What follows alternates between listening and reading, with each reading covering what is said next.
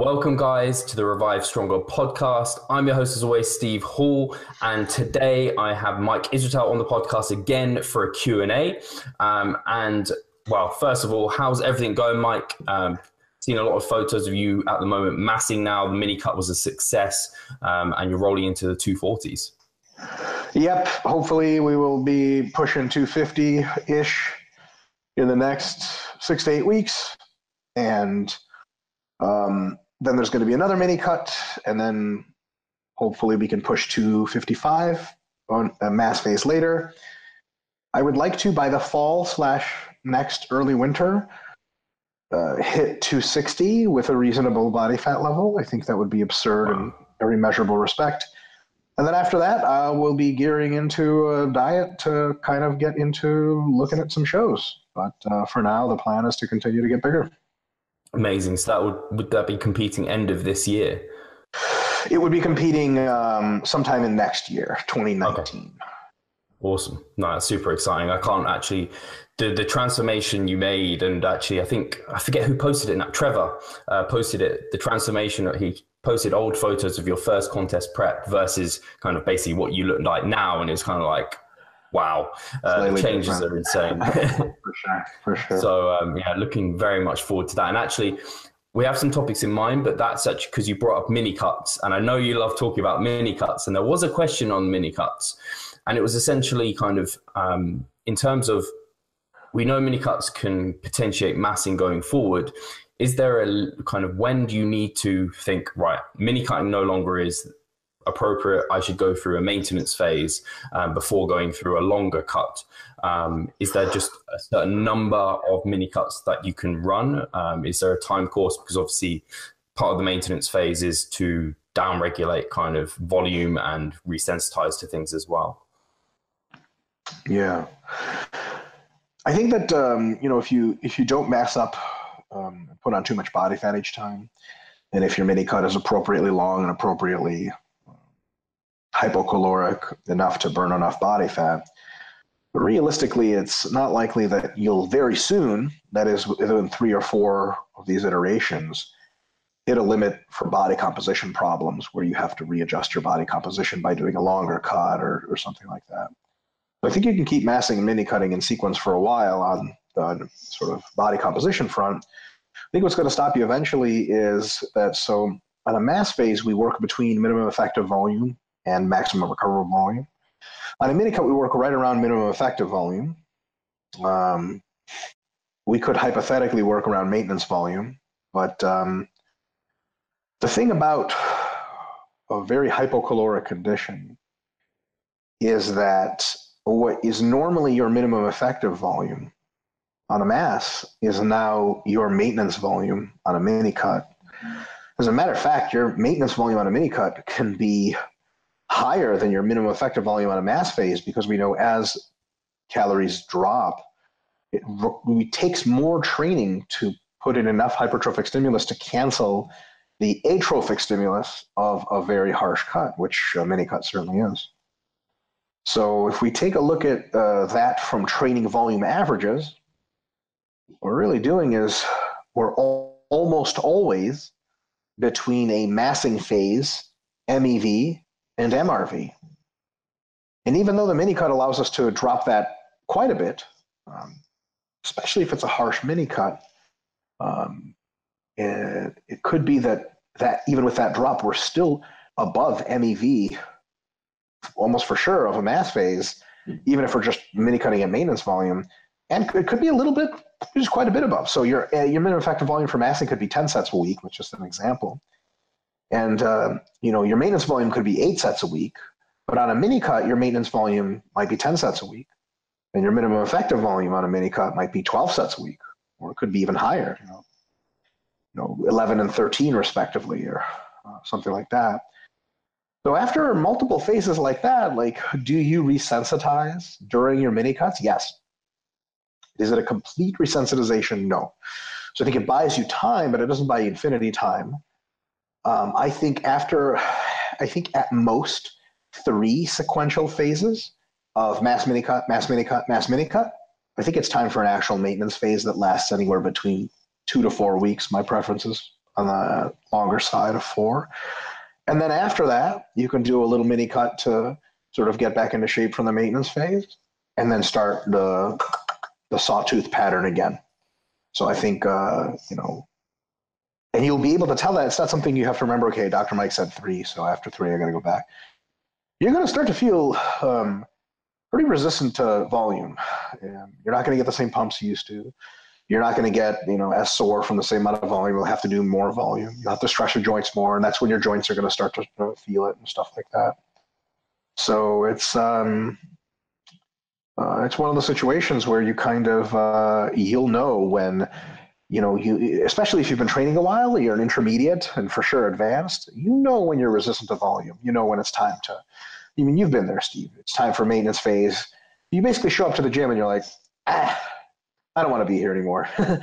so you know it's time to lower the volume, time to resensitize. Or you're just doing like 18 working sets for chest and you barely have a pump, and you're kind of instead of getting that like deep DOMs post training, you get like this frayed all around kind of just joint pain and sort of your muscles just feel tired and you're like, okay, so clearly anabolic response is not what it used to be. Mm-hmm. So I think after about three mini cut mass uh, alterations, and mind you, that's like, if your mass phases last 10 weeks and your mini cuts last four weeks, it's a long ass time. That's like a year almost. Mm-hmm. But I think so.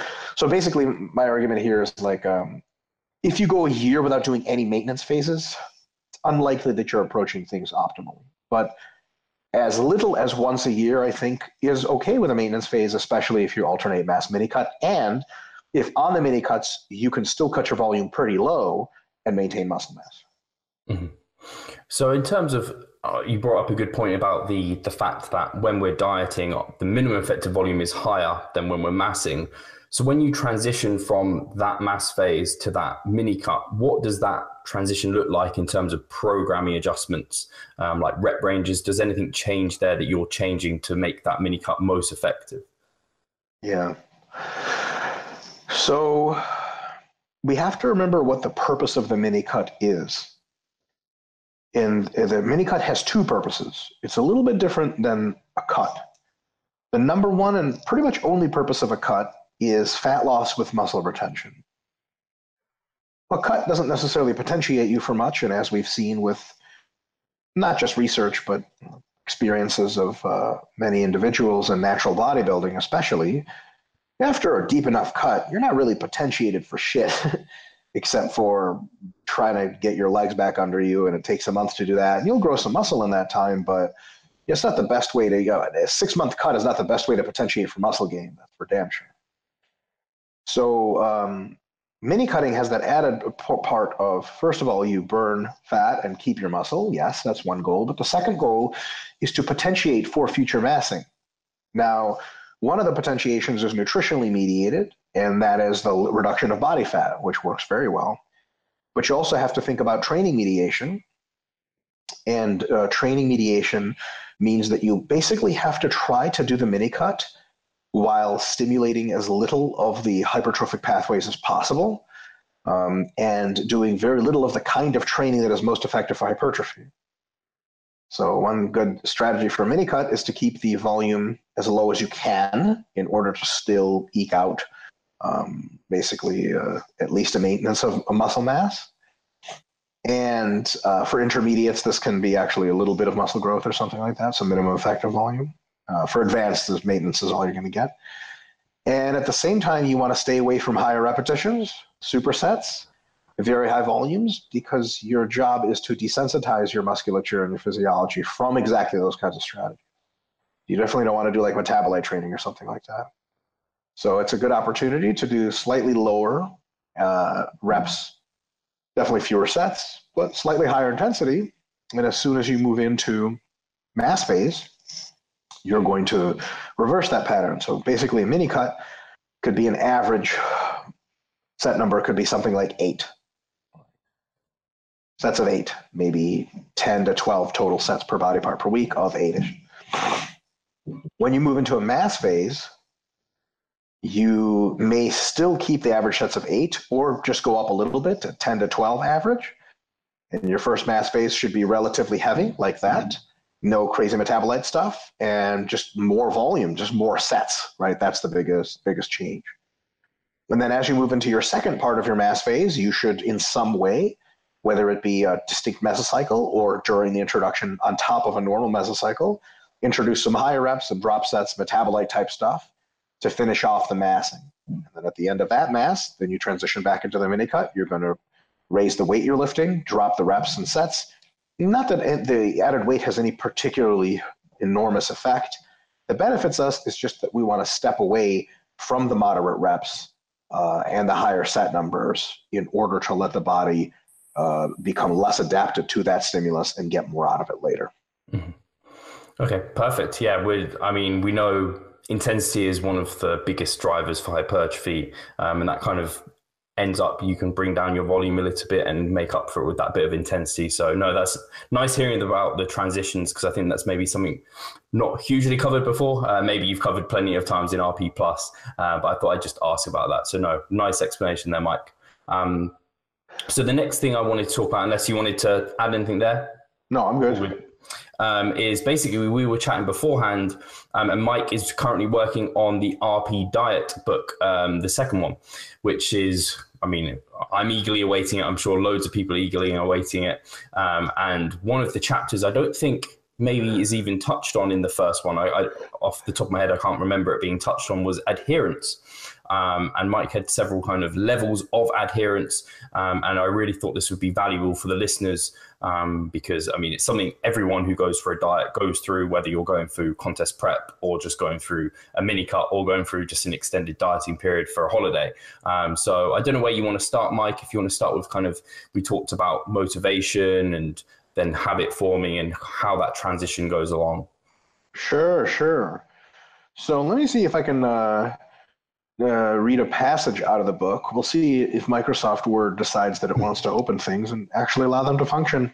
I've been encountering with some Microsoft products lately that they just really want to break and say that we're not working today. Go fuck yourself. Um, all right, so I got it opened up. Let me read a little passage and then I can kind of explain it. So, it's your favorite thing, Steve. It's an analogy. So, this is a long fucking book. Jesus. uh, okay. So, where are we at? Ooh, okay. So, this uh, section is called From Inspiration to Passion. And basically, so there are five constructs, psychological constructs, that are pertinent to the discussion of what is so colloquially known as motivation. Basically, there are these five constructs, and um, they uh, describe the process of uh, why people and how people adhere to any systematic pursuit, but dieting certainly a very good example. And the five constructs are in order of their appearance and in order of their long term sustainability inspiration, motivation, discipline, habit, and passion. Right. And this is covered, Nick and I covered this in an RP video once a really long time ago. We spoke about it for literally five minutes. So these are actually like are pretty uh, easy to define because they're defined pretty well in our normal conversation. Uh, just really quick, inspiration is when you see like an Instagram post of a favorite bodybuilder or something, and you're just like, whoa, look at those arms. Like, fuck, I want to look like that, you know? Um, and it hits you, and you just want to do stuff. But we all know that doesn't last very long. It can literally last seconds, it could last minutes, um, not long.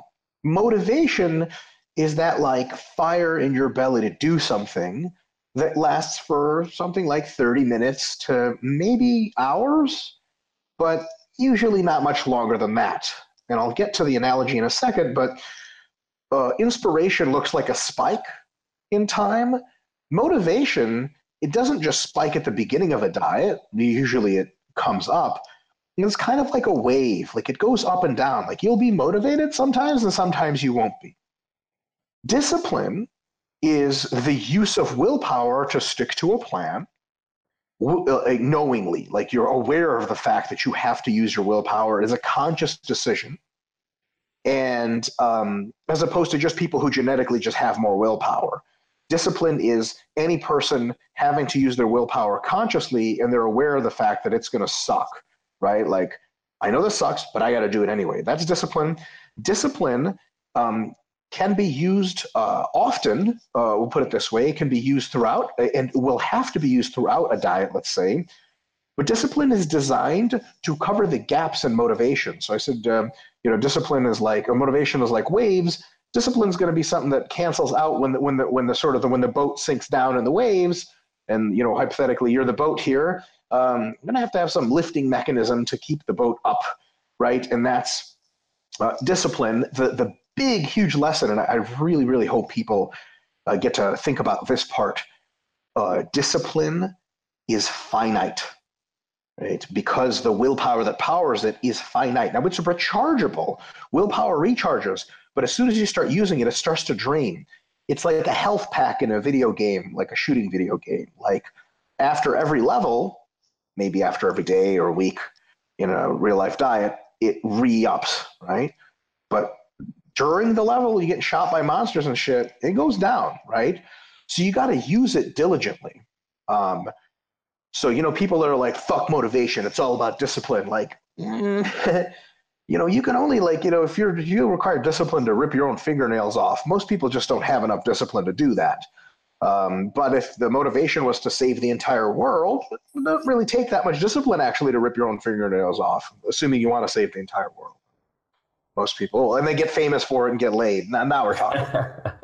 That's how that works, I assume. Um, so, you know, uh, motivation is great, and we should be doing things that uh, nurture our motivation, but we should also be prepared to use discipline when motivation and inevitably will sometimes be low. Now, the good news is, is that you keep going through these cycles of using motivation and discipline when they are both high and uh, when you adjust them. And what you should also be doing is working on, and a lot of this happens automatically, which is good, but some of it's uh, willingly, is the development of habits. Habits make everything easier because this shit just isn't that hard anymore. Habit rec- basically uh, it turns a situation where you don't have to use your discipline nearly as much. Right? Like if you just go to the fucking gym every Monday, Wednesday, Friday, you've been doing it for months, like people are like, man, like you must be, you Stephen get this all the time when you people, you travel or something, you meet new people, like you're so disciplined. And you honestly have to think, I guarantee you've done the show. Like, am I? Yep.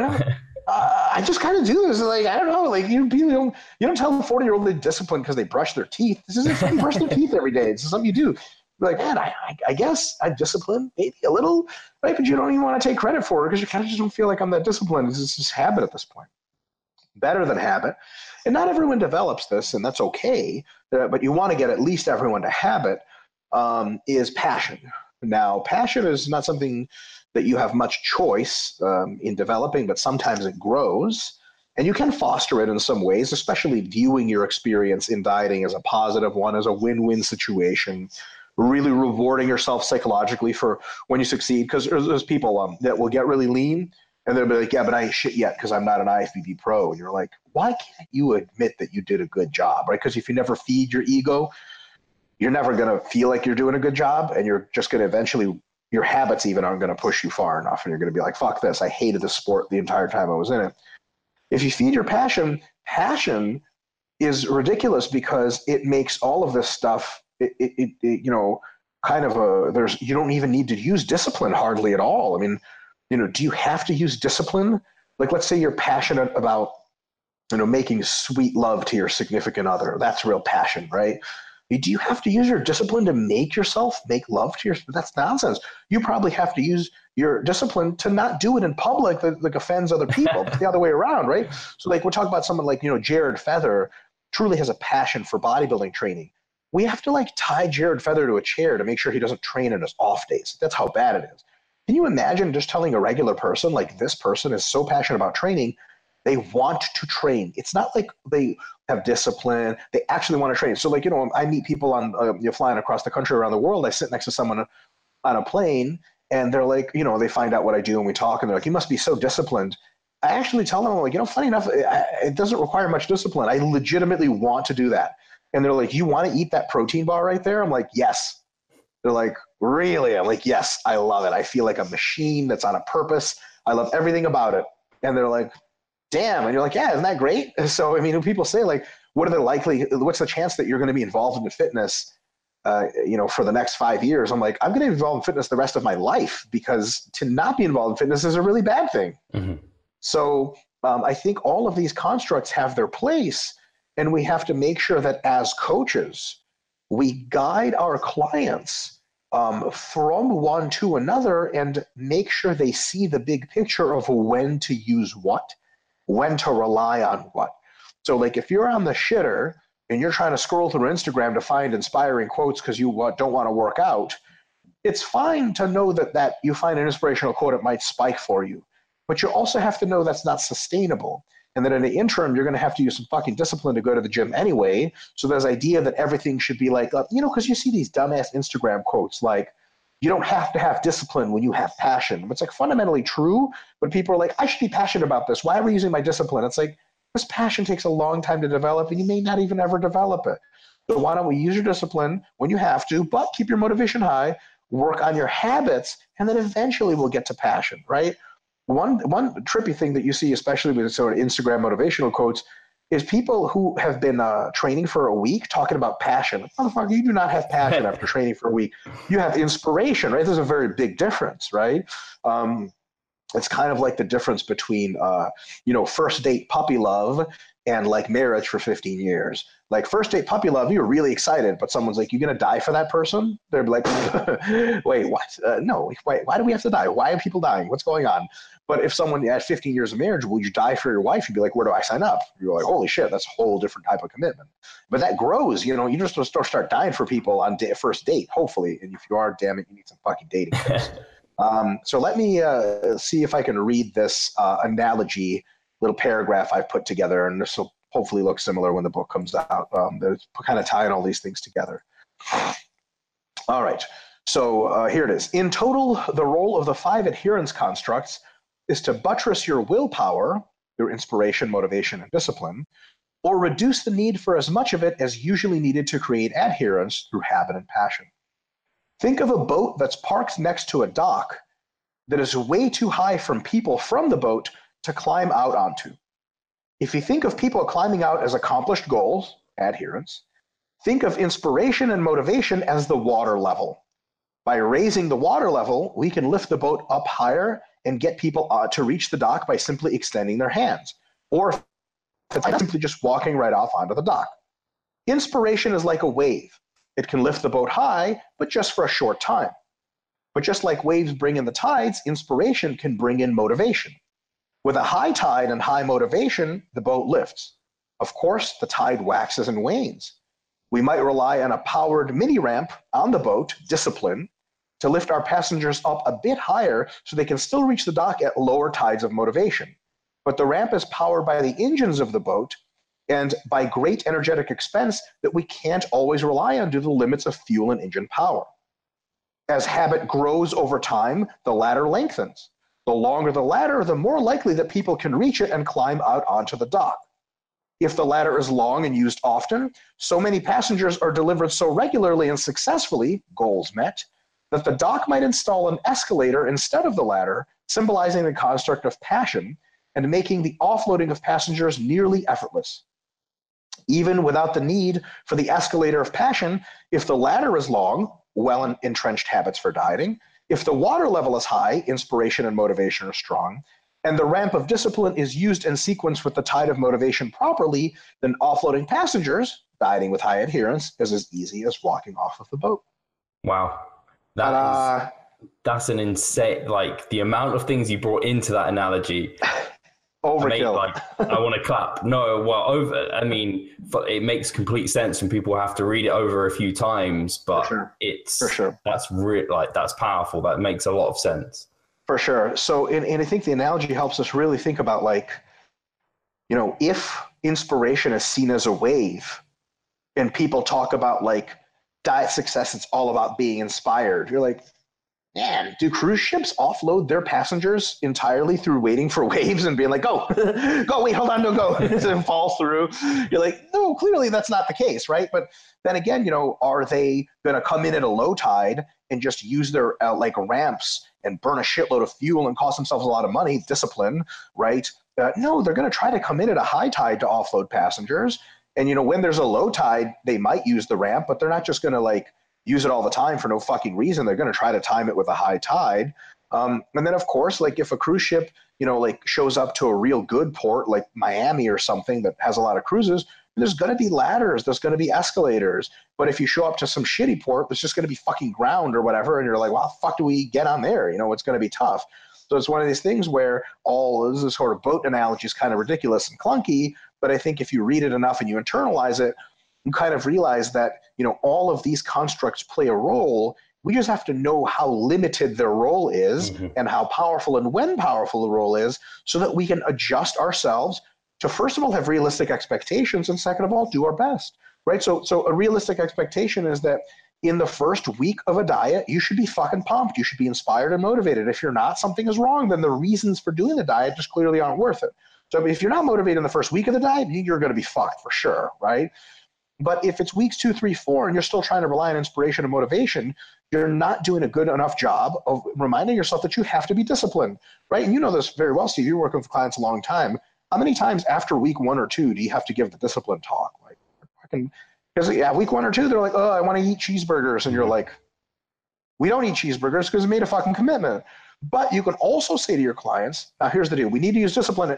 And here's the deal: new clients, man they know that motivation and inspiration have kind of started waning a little bit, and they know that motivation comes and goes. They're like, Jesus, am I really going to have to keep cranking discipline like this every now and again for, for forever? Yeah. And does this ever get easier? And the answer is, of course, it gets easier. Habits are unbelievably powerful. And you don't even, I don't even tell people about passions because that's some shit you can discover for yourself. You know, I don't like promising passion. Um, but habits for sure. And and again it's one of those things where if you expect habits to be something that you can rely on within the first week you're fucking dead wrong. It's just not you don't build habits that fast. So it's one of these things where there's a sequence now. Get your clients inspired help them with motivation then prep them to be ready to exert their discipline. And all the while when they're exerting discipline through the mid-range of the diet you help them build good habits.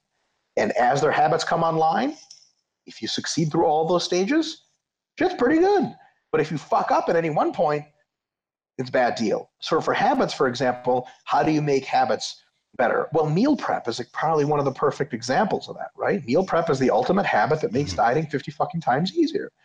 Like if, if you got a client that's dieting and you never told them about meal prep, they're like, yeah, I've got to run out of the office and meetings to catch like, you know, burrito and make it all custom and healthy. You're just like, Sweet, good job. Use discipline. like they're going to run out of that shit sooner or later. So a good coach helps their clients build habits, uh, but also reminds them that discipline is something that needs to be used. And there are some uh, coaches that are so nice and um, so sort of, for lack of a better word, kindergarten teachery. You know, like all butterflies and hippie shit. But they don't ever really come down on their clients and say, "Look, you're gonna have to grow a fucking pair of nuts slash ovaries uh, to do some shit." You know, you can't just it's not always going to be easy, but it but that has to be paired with a construction of habit. So no, um, I, I, absolutely love it. Make sense of it. I think um, as a as a coach um, and as some, well, I coach other people through this and obviously do it myself. I can relate to it so uh, so much, and I think even just hearing you now has made me think of when I do have clients and we are going through and they haven't got the habits yet. It's made me realize that these are things I have and they will develop them and we are going through something that will develop them and it's kind of like oh i can actually kind of tell them that we will get there and it's tough yes. for a reason now so i like that element um, and i also like the fact you touched on um, I think from my angle, I get a lot of people coming in who want to do like that flexible dieting approach, and they or people view flexible dieting as something that's easy. Um, and the amount of people that think it's easy and then realize, oh no, it's not, because yes, it's flexible, but within a constraint. Um, otherwise, it won't produce results, and then they see no results because they end up kind of they have no plan. They don't do their meal prep. Flex it out, baby. exactly. Uh, they go to McDonald's, blow all their fat macros, and then they're like, oh, now I can just drink protein shakes. And that is too much discipline that no one can provide. exactly. exactly. So it's all about um, just using this these constructs, knowing when they arise, knowing when they're most useful, um, and knowing when they're not most useful, and uh, uh, using your discipline and basically doping out your willpower accordingly because you kind of know what's coming. You know, it's it's mm-hmm. similar to like um, just like a shoot 'em up video game where you if you've played it enough times, you know not to use your grenades on the small demons because you know you're going to need them for the final boss, right? But uh, you know the Instagram motivation culture is the video game equivalent of sh- like blasting a bunch of nuclear missiles at like the first demon you see and being like success, and you're like, uh, hold on. that might not be a good idea, right? So, you know, like people will say, like, you know, the number one key to success is to constantly stay inspired. Like, nobody's constantly inspired. If you're constantly inspired, you're on MDMA and you're going to die if you're constantly on MDMA. I don't know what to tell you. Can you imagine walking around the world just being like, ah, just permanent religious experience? It's not going to work. Um, and a lot of people, you know, in their coaching profiles, you know, uh, I think are fucking ridiculous. I don't want to get on that rant, but um, you know, um, I'm, my goal is to inspire people. Like, yeah, inspiration is cheap as fuck, mm-hmm. and uh, most people have been inspired before. It's also not that hard. You know, you show people a fucking Lance Armstrong documentary, and they're inspired as shit. The question is, how does that translate in their uh, sequence of discipline yep. paired with a logical approach that eventually forms habits. That's how you get people. Once once habits form, it's easy street. You know, mm-hmm. inspiration is not even the hard part. You know what I mean? It's um, it, it's kind of like uh, you know, it's it's kind of like someone who's a who's a master chef. Their passion is to get people the right cookware. They're like, if you just get people the right cookware, everything's great. You're like, yeah, I don't think that teaches people how to cook at all, man. Uh, you can have the right cookware and be like, let's do it, and look up recipes. that are too long. You don't understand what any words mean. You're like, fuck that. So it's kind of like putting all your marbles in something that is, uh, again, emotionally very cool to talk about. Inspiration feels amazing. You want to inspire people because it feels cool. You know what I mean? Um, and uh, but habit and discipline is where it's at. I don't, I don't, it's funny. It's like a philosophical side note. Um, I never really not trusted. I was never very comfortable with the um, happily ever after type of scenarios in movies. Not from a romantic perspective, but like like the war against the zombies has been won, and now it's time to rebuild, and the movie ends, and I'm like, yeah, rebuilding is much harder than winning a war against zombies. I'm just not can't finish this movie on a happy note and be like, ah, everything's gonna be fine. Like I don't know about that. I also like um, I really don't like uh, the feeling I get when I wax too motivational at like a seminar and people come out being like, wow, I'm so pumped. I just want to be like, that was fun, right? We had a lot of fun together. And like, totally, like, it was funny, it was great, it felt good. Yeah, but like, I just want to be like, don't, don't put too much stock in this shit. The, the real question is, do you go home and execute habits? Yeah right? Uh, I can tell you, I can inspire. Like I have a gift for talking a bunch of shit and inspiring people, but like I just don't think inspiration is that valuable. You know what I mean? Because uh, again, the spikes come and go. The question is, do you insert your discipline when needed, manage your motivation properly, and develop habits? So mm-hmm. that's all stuff that if coaches know. Their clients don't have to make these mistakes, but unfortunately, a lot of coaches make them already. So the clients, oh, fucking, I'll be like, "We're just going to keep you inspired, baby, get you motivated." Shut the fuck up anyway. Yeah i can i can see it completely. It, it, relays into so many aspects kind of that the inspiration like you'll read a business book and you'll be like yeah i'm inspired and then you don't actually put any of it into practice and so you don't see the business growth you wanted. It, sure. it, happens with loads of things or people are like oh uh, i don't know maybe I, I was inspired to go on a certain podcast guest emailed them and then never followed it up because it lost. Like i just couldn't be disciplined totally. and do it. Totally. Um, so discipline no. is when you write down in your to-do list, message the following people over the several weeks to get them on my podcast. That's discipline. And once you've done that enough, you just uh, habitually do the right things to make your podcast a good business. And then it's easy. And then you get all the kind of success that you want. But there's no like, it, it's funny, but like people ask me like what inspires you to write books? I'm like i don't know. Inspiration was years ago. I just made a list of books i have to write and i'm just working through it. And now it's habit for me to write so i just write all the time. That's, that's it. Like i'm not you know but uh, again people look for inspiration because it feels good to even vicariously have inspiration. And um, you know like uh, motivational speakers are good and well. I, I, just don't know how much value hmm. stuff. Some, but we got to put it in context. Yeah, completely. And actually, now you've brought this book up, I do want to ask one more question about it. And I don't know, it might be too much to go into, but what are the, uh, in addition to this chapter, what other elements maybe are being further developed or changed? Are there any additions um, that you might want to just kind of briefly go over? Because obviously they're going to be covered in depth. Let me read you the sections. So, chapter one, the diet priorities, uh, you know, like uh, ranking everything to do the most important stuff when we need to. Number two, calorie balance. Chapter three, macronutrients. Chapter three is fucking enormous. Hold on, let me scroll through this. Uh, it's like 50 pages, predictably. Uh, and then chapter four is should be um, nutrient timing. Chapter five is fuck. Nutrient timing is huge, by the way. Oh, Not wow. because it's important, but because there's all kinds of intricacies. Yeah. Um, we really beat it to death. Um, it should be a pretty cool read. Chapter five is food composition, like where you get your fats, proteins, and carbs from. Talks about the glycemic index, stuff like that. Chapter six is, I think, supplements. Yep, supplements and hydration, which is nice and short because that stuff is, is, not much to it. Um, and then, oh, and the food composition covers micronutrients too. Um, chapter seven is diet adherence. Uh, and that's a meaty chapter. It's completely new. The old book did not have a diet adherence chapter.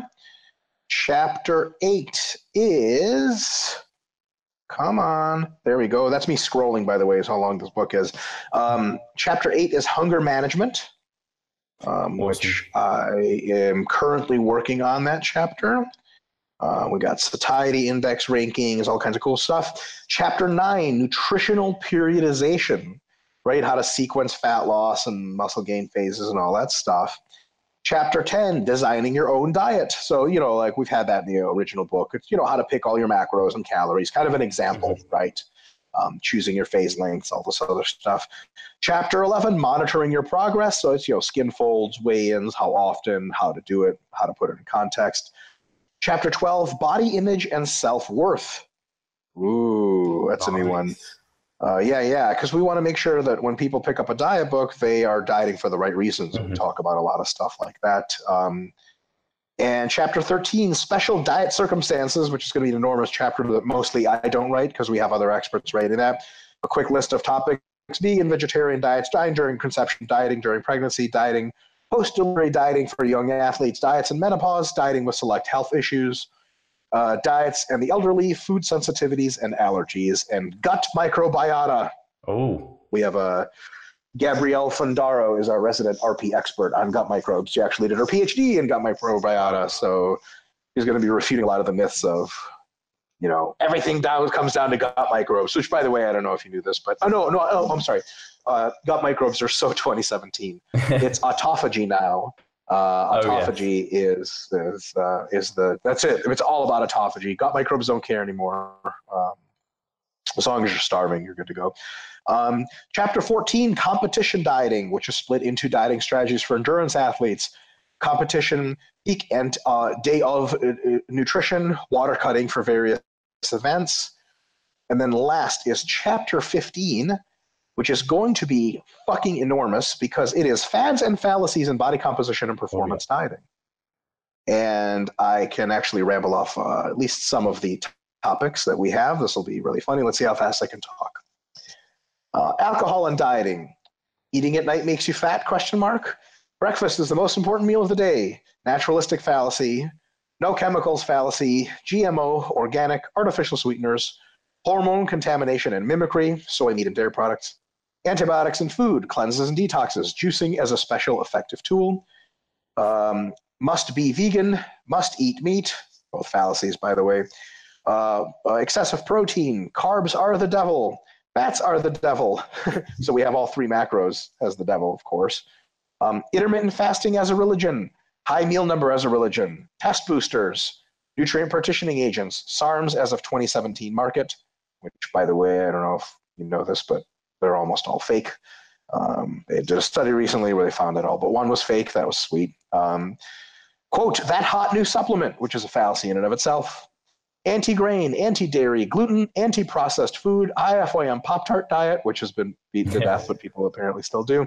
Radical clean eating, intuitive eating, uh, lifestyle changes should be emphasized, and the word dieting should be eliminated, is a fallacy massive rates of weight loss for motivation for fattest people, quote unquote empty calories, which by the way is a fucking hmm. completely retarded thing to say. It makes no sense. Um, I've actually literally uh, heard people say in conversation, it's okay to drink Coke because it's empty calories. And I'm like, no, no, no, no, no, no. They're, they're not empty. They're the, the empty calories is like a micronutrient thing. yeah. You know, and also like the, like some nutritionists assume that the only reason you eat food is micronutrients. Like well, okay, they don't have vitamins and minerals, but if you eat a well balanced diet, you can have a, the fucking Coca Cola. You don't have every food doesn't have to bring you like a, a fucking cornucopia of vitamins and minerals from the fucking Amazon rainforest, um, which would be sweet. That's the only way I ate Steve. I literally eat out of cornucopias. Um, so, uh, ooh, here's a good one. Uh, calories don't matter, hormones do. Oh yes. Fallacy. Blood type dieting, genetic type dieting as of 2017, BCAA magic, alkaline acidic diets, dirty bulking versus clean bulking, bulletproof coffee, the real scoop on grass fed uh, animals, local eating, quote unquote, eat fat to burn fat, coconut oil, inflammation, dietary cholesterol versus serum cholesterol, and eggs, carb backloading, superfoods, single food diets, so like grapefruit diet, cabbage soup, oh, yeah. um, negative calorie foods, uh, what cravings mean. Um, and, and what I mean by that is uh, cravings can mean deficiencies, but should not be overly trusted because, you know, you'll, I'm sure you'll have clients be like, I really felt like I needed to eat a cheeseburger as my body was telling me. Like, well, yeah. motherfucker, your body tells you you need to weigh 200 kilos. I don't think you should listen to that. Um, so, uh, lastly, it's eating more to lose weight. Under eating is the cause of weight gain uh, same topic. Exogenous ketones, digestion problems as causes of weight gain, which is completely insane. It's backwards. Um, and then, um, ooh, yeah, here's a good one we just inserted, and we'll probably add a couple more as we go through. Uh, a, a very interesting fallacy, very common, is dieting with the goal of coming off all drugs. So I've heard people say, for example, like um, individuals who are pre-diabetic or diabetic and they use metformin they'll say uh, literally like, "Oh, I want to diet," or "I've dieted and now I'm getting ready to come off all my drugs because I don't need them anymore." It's like metformin is a life extension drug. It literally makes laboratory animals live longer. It has basically no negative effects uh, unless you discover them very soon, and you very much will, like uh, ketoacidosis and things like that. If you don't have them, you, you're just not re- risk for them. And uh, it's just going to make shit better, and it's going to make sure that you don't regress um, same thing with blood pressure medications. Blood pressure medications, like lisinopril, for example, the lower your blood pressure to a point, and that point is very low, the healthier you are. Um, and this is like chronic lifetime health. Literally, the, the less degraded your organs become from being physically pressed yep. on by high blood pressure. So, when some people, when they get you know right below the really bad threshold like their blood pressure goes to like 135 over 80 or something which is still pre-hypertensive but not just uh, super scary. They're like great i can come off my blood pressure drugs now. The next question is like why do you want to come off those drugs so bad? Well because they're like poison. Like they're not really poison. They have like almost no side effects. And people have been taking lisinopril for fucking generations. It's, it's got no downside. Take it. You need it and it, clearly, oh, you know, we're not pushing drugs on people who just don't need it, but it's always those borderline cases who like just finished their first diet, just had their first blood work with good numbers, not great numbers, good numbers, and they're great. I'm going to come off all drugs. Like, why don't you give it five years of staying on the drugs? And if you're way under the requisite numbers, you can start to come off them. You know what I mean? When people mm-hmm. just um, have this idea that the just drugs are so toxic. You know what's toxic is being fucking over fat, having high blood pressure that shit will kill you real fucking fast. Being on fucking the medication for blood pressure is way better than having high blood pressure. If you have to err on any one side, if you're right in the middle, err on the side of being on the drugs, not on the side of having blood. People be like, "Oh, my blood pressure is sometimes high, but um, I don't think it's a big enough problem, so I don't take the drugs." It's like you have it literally just backwards, backwards logic. That anyway. book sounds i can see why it took you so long to scroll because and i didn't expect so many fallacies to be in there. I was like oh these are nice steve. I was you know what's funny? I, I made a list of i think we have like 30 or so. I made a list of about 20 and i posted it on facebook. I don't know if you remember this like uh, six months ago. Yes. and i was like hey folks can you add to these? And people like as usual pleasantly surprised me on social media. They were like oh yeah. And they started listing shit. I was like oh my god why didn't i think of that? And i was like oh some of them are depressing. And like god this is still a fallacy that's right. Yeah. You know, and some of them you just read correspondence between people, read YouTube comments, read Instagram posts, and you're like, oh shit, I forgot about that. Like the um trying to get off of all drugs. Like I think that was from a YouTube comment. And it just reminded me, it just reminded me of the fact that I have heard that from like my parents and all their friends, like, oh, I'm gonna diet so I can get off all these drugs. It's like that shouldn't be your number one goal in dieting. Your number one goal in dieting should be have good blood work and good health. You can worry about the drugs later, but it's like that's really their goal. So, and actually, I don't know if I've I've got a fallacy that might be added or maybe it wouldn't be. Um, it was funny. I was talking to a client today, and uh, we are talking about hydration and how um, hunger can be mistaken for thirst, or the other way around. Thirst can be mistaken for hunger. So staying hydrated is a good idea because you might end up eat overeating because of it. Um, and I was like, actually, I've just heard this repeated over and over again. I've never actually researched it much. And then looking into it, didn't look like there was actually a lot of research to back it. So I didn't know if this is something you have heard before or have any comments on. Steve, you're a brilliant man. Uh, I just inserted two more fallacies into the book based on that. Yes. Uh, fallacy one is thirst mistaken for hunger. Fallacy two is hyperhydration as religion because they're often linked it's the hyperhydration people that often peddle the shit where they're like, you have to drink water at all times. Um, and it's just like, well, yeah, if you're hydrated, fine. If you get more than hydrated, you literally have no more benefits, and you could have costs actually. Um, so you're absolutely right on the money. I will tell you that the thirst for hunger thing, I have not seen any research on that directly. I find it very, very, very highly um, skeptical of that. Here's where there is some validity, and we just talked about this in the anti-hunger strategies in the book. Um, if you drink lots of water before a meal, not chronically, just before a meal, like you take um, you know a liter of water down the hatch, it stretches your stomach. And once you start eating the meal, it stretches it even more, and it gives you more fullness for the meal than you would expect with the calories normally. So eating, drinking water before a meal is a good strategy to limit how much you're going to eat. And if you've already prearranged how much you're going to eat, it um, makes you feel fuller for longer, uh, gives you more satisfaction with the meal so that you can be more adherent to your diet. That is a very different claim than when you are dehydrated, that your body signals hunger. Um, it actually just doesn't do that at all. It signals thirst. As a matter of fact, um, if you're thirsty, there's a very good chance that because that drive is so powerful, you're not actually going to be hungry, even though you um, physiologically should be. So, for example, like after I do jujitsu, um, if I don't have my water bottle handy, or if just I just did back to back rolls, when I'm super thirsty, and someone's like, "Hey, cheeseburger," I'm like, "Get that shit the fuck yeah. out of my face! I want fucking water." Now, once I get water, literally 30 seconds later, I'm like, ooh, I could eat. right? So it's backwards, totally backwards logic. Um, and people say like that. See, that shit drives me up the wall. I mean, that's why we have the fads and fallacies things. Primarily, shit pisses me off. But uh, but but honestly, it, it, it's one of these things. Um, I almost wish we had a fallacy of clever shit people say that's supposed to be con- common wisdom. You know, I'm going to try to thread that in the book, um, just in parentheses. Clever, clever sounding shit people say to pass off as uncommon wisdom.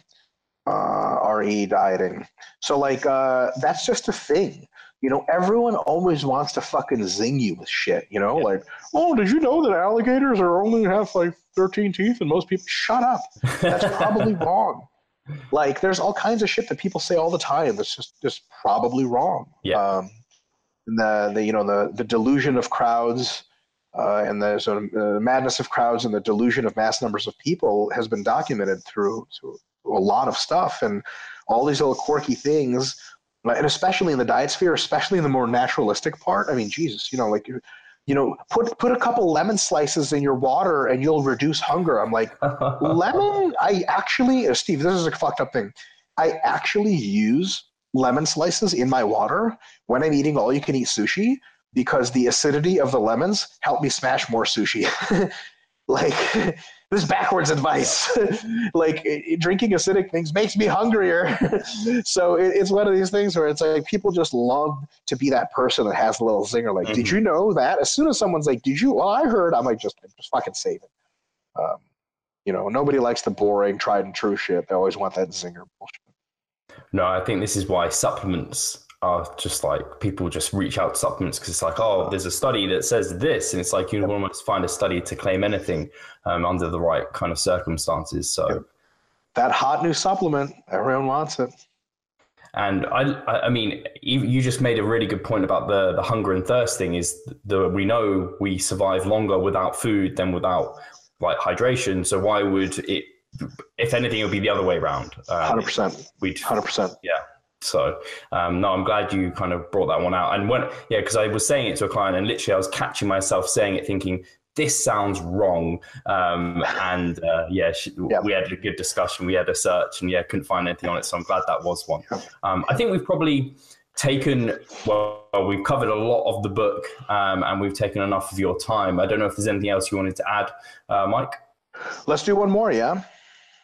Okay, cool. Um, I didn't know if you wanted to, it might be too big a topic to cover. We spoke about it before off air. Was this kind of, I think you made a statement recently about um, kind of volume and kind of it's better to start lower rather than higher. Um, and I was talking, and a lot of people have been talking about kind of people are doing too much volume they're getting doing just junk volume they're not going hard enough. And there was a recent study i know mass uh, reviewed it about people kind of underrating their rpe so people just going too easy. And i didn't know if you wanted to kind of talk to the subject at all. And um, i know kind of some people have gone through methods of using kind of top sets where they kind of almost hit failure and then do drop sets um, and kind of the implications of sure. that Sure. Did you know? Um, I haven't seen the study, unfortunately. Was it on uh, untrained males or recreationally trained, or were these uh, higher level athletes? Off the top, I actually don't know off the top of my head. I feel like they because of the recommend. I feel like they were trained, um, but I'm not completely sure. Yeah.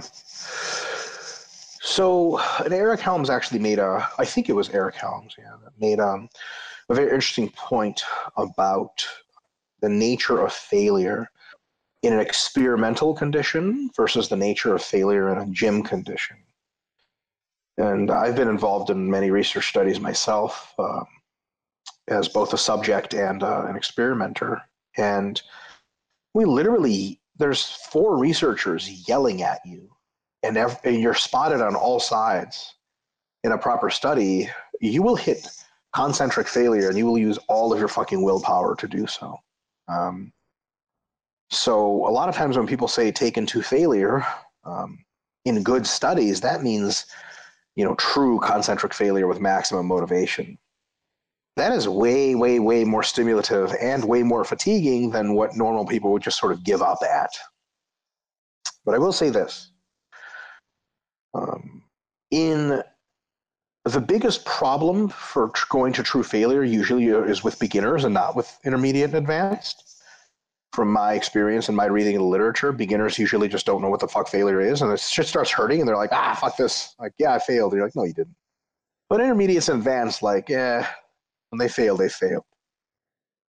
The good news is beginners don't have to go even RIR four to get great gains, and they probably shouldn't because they just get hurt and their technique will break down. So it's a little bit of a self-solving problem. Like, it's bad that beginners can't reach close to failure, but they, but it's good because they actually don't need to. It's a good thing. It's not as big of a problem with intermediate as advanced, in, in my view. And here's another thing. So, from a hypertrophy perspective, um, if you are RIR4 or higher, just doing more sets can overcome uh, failure proximity problems. If you really never go any more than three RIR or any less, right? So you're never pushing it harder than three RIR, it, just by doing more sets, you'll eventually get the same hypertrophy anyway. Will it be as efficient time wise? No. Will it be as effective? Uh, unless you're hyper advanced and you really need that superlative stimulus, uh, probably will be very, very much as effective. In strength training, so long as you're lifting sufficiently heavy loads, proximity to failure is so, sort of irrelevant. Again, you could just do more sets of submaximal. And, and a lot of strength training in practice, we have to keep people away from going closer to failure more than we have to get people to go to failure. So when when the studies like this come out and say people are really underestimating their reps in reserve, it's actually really good news, I think, for most situations. Not all. Most people shouldn't be going to failure nearly as much as they think. Um, and and I've actually like you know when I report my RIRs, especially on Instagram or Facebook, but people will will say like, "Hey, Dr. Mike, what was that set?" And I'll be like, "Yeah, it was like RIR one." And I've had some people be like, "You know, it didn't look like RIR one," and I have to tell them like, "Okay, so if there's a gun to my head, I probably could have cranked out another three reps."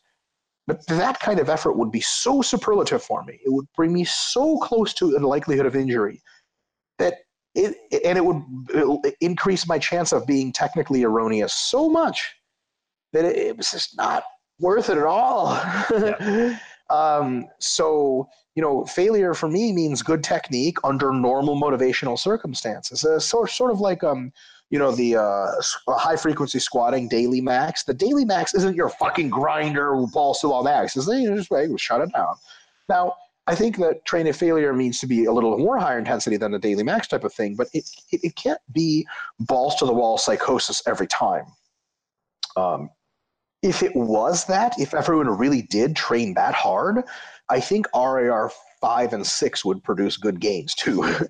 you know what I mean? So I think real world RIR three and four um, produce great gains. But if you were talking about RIR and true failure in a lab, I think RIR five and six would, with enough sets, would produce really good hypertrophy, conserving good technique, and probably not risking injury nearly as much. Um, so I, I, I, don't see this as a really big problem. Um, mm-hmm. um, I think that uh, there is a school of thought, um, not school of thought, uh, kind of a tendency with like Ian McCarthy, for example, and uh, his, his merry band of pirates um, to really uh, err on the side of easier, low RIR, low volume. I think it's a fine approach. I think it's a clearly Ian and iron communication, but I, I believe it has limitations he thinks my more extremist approach has limitations. I think Eric Helms is somewhere in the middle or something like that. I think I'm in the middle too nowadays. But um, yeah, there are people like in, the McCarthy school that you may level that critique at them that they don't come close enough to failure, that they should be training harder, uh, and it may have some value, some some value, not total, uh, not not sort of totalistic value, but some value. But but but those people in the vast minority.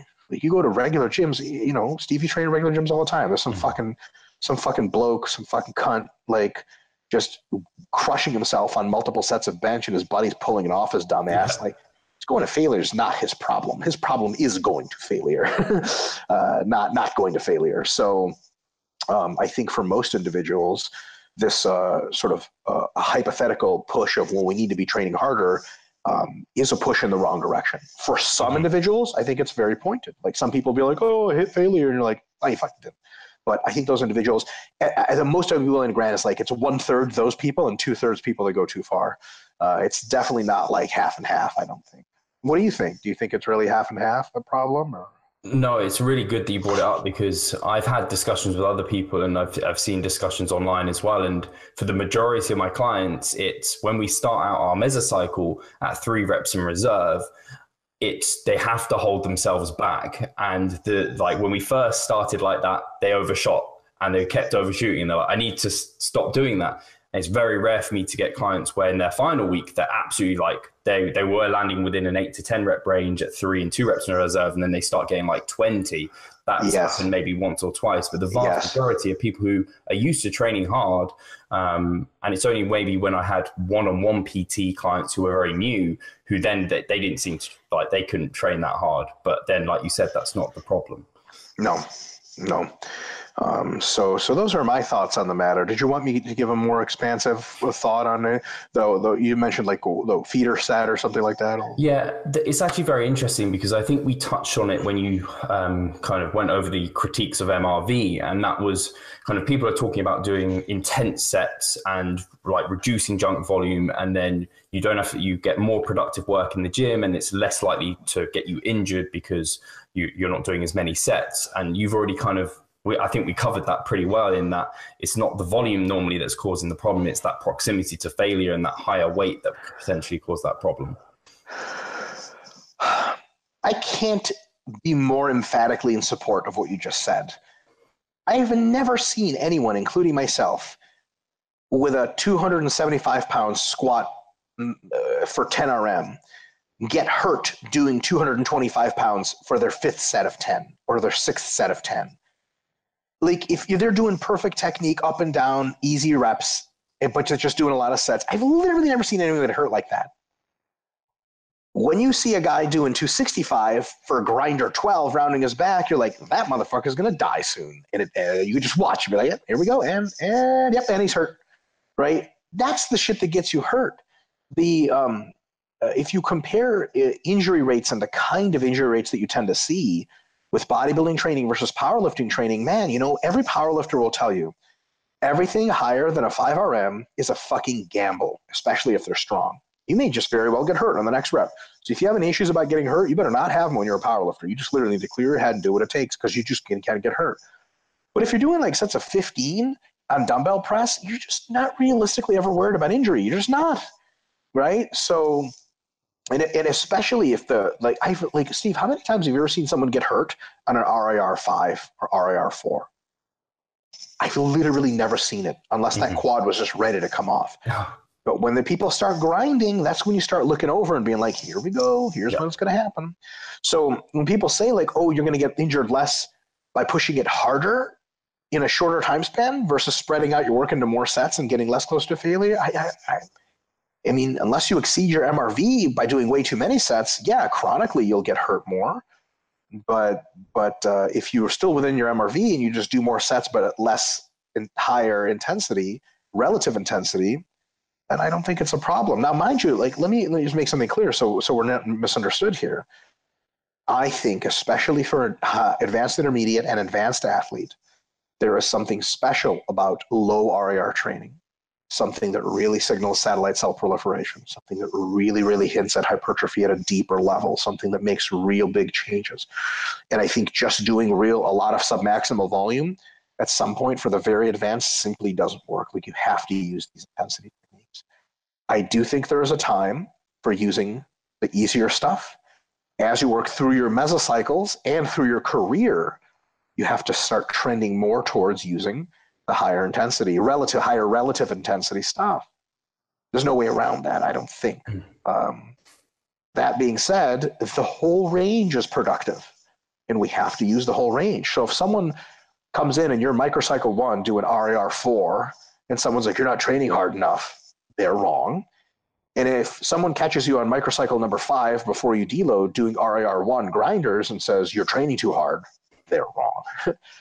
right? Uh, it has to be the whole range all the way through is best for overall growth. And I think that if you're more of a beginner, you can get away with never coming up to the top end of that range. If you're more advanced, you're gonna you're gonna have to you're gonna have to fucking push it, man. Um, mm-hmm. after your quads are enormous, they do not just grow from sets of 225. They just don't. So you got to have to do something special to them and probably push them really really hard. And I think um, actually something we discussed recently in our uh, kind of client group was the fact that even a three rep in reserve, like that's not easy training. That's no. hard. It's really hard. And the thing is, with three reps in reserve, also there's the multiplier effect of how hard volume really is. You look at three reps in reserve workout and you're like, whatever. But you see that it's three reps in reserve high bar squat. And you're like, oh, okay, that sucks. And then it's four sets at a heavyweight, three reps in reserve, and then three sets at a lighter weight, three reps in reserve. You're like, oh my god! And these are eight, eight to twelve rep sets. You just have a really hard workout on your hands, and that's just squats. You got to do some like good mornings or something after that, or some hamstring curls. So it's a lot of work. It's a lot of stuff. And I think there's this. Um, this is where I think some psychology comes into play, where people really like, especially young men in their teens and twenties, really like to push it. They really like to know they've worked out. They like to show off. They like to hit PRs. So they like that low RIR training. But a lot of bodybuilders, especially older ones, have discovered that you just keep it a little on the easier side and do more work, which sucks. You get really similar results, except a fraction of the injury rate risk. And is it as exciting to train on that other end? No. Yeah. Is it literally more work? Yes.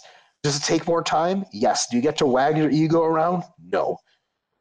But that's what it takes. Um, I wish training could be boiled down to one super duper hard set, but we've already tried that with HIT training. Yeah. That shit doesn't work. No, brilliant. I think I think we've covered it really, really well, um, and I'm glad we did because um, that brought out some, oh, flushed out some stuff um, that I wanted to flush out. So that was really nice. Uh, I don't think um, we've got anything. Well, we've we've kept you long enough, Mike. I will let you go now. Um, and is there anything that's happening over the next kind of months that you want to let people know about? You've been doing, I mean, a ton of seminars. Um, we are currently working on our UK tour, uh, which yeah. people can start getting excited about. That'll be in July. That'll be really sweet.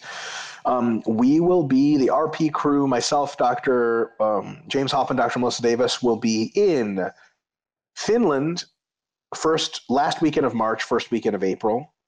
Um, we will be in Austria the weekend after that, April 7th ish.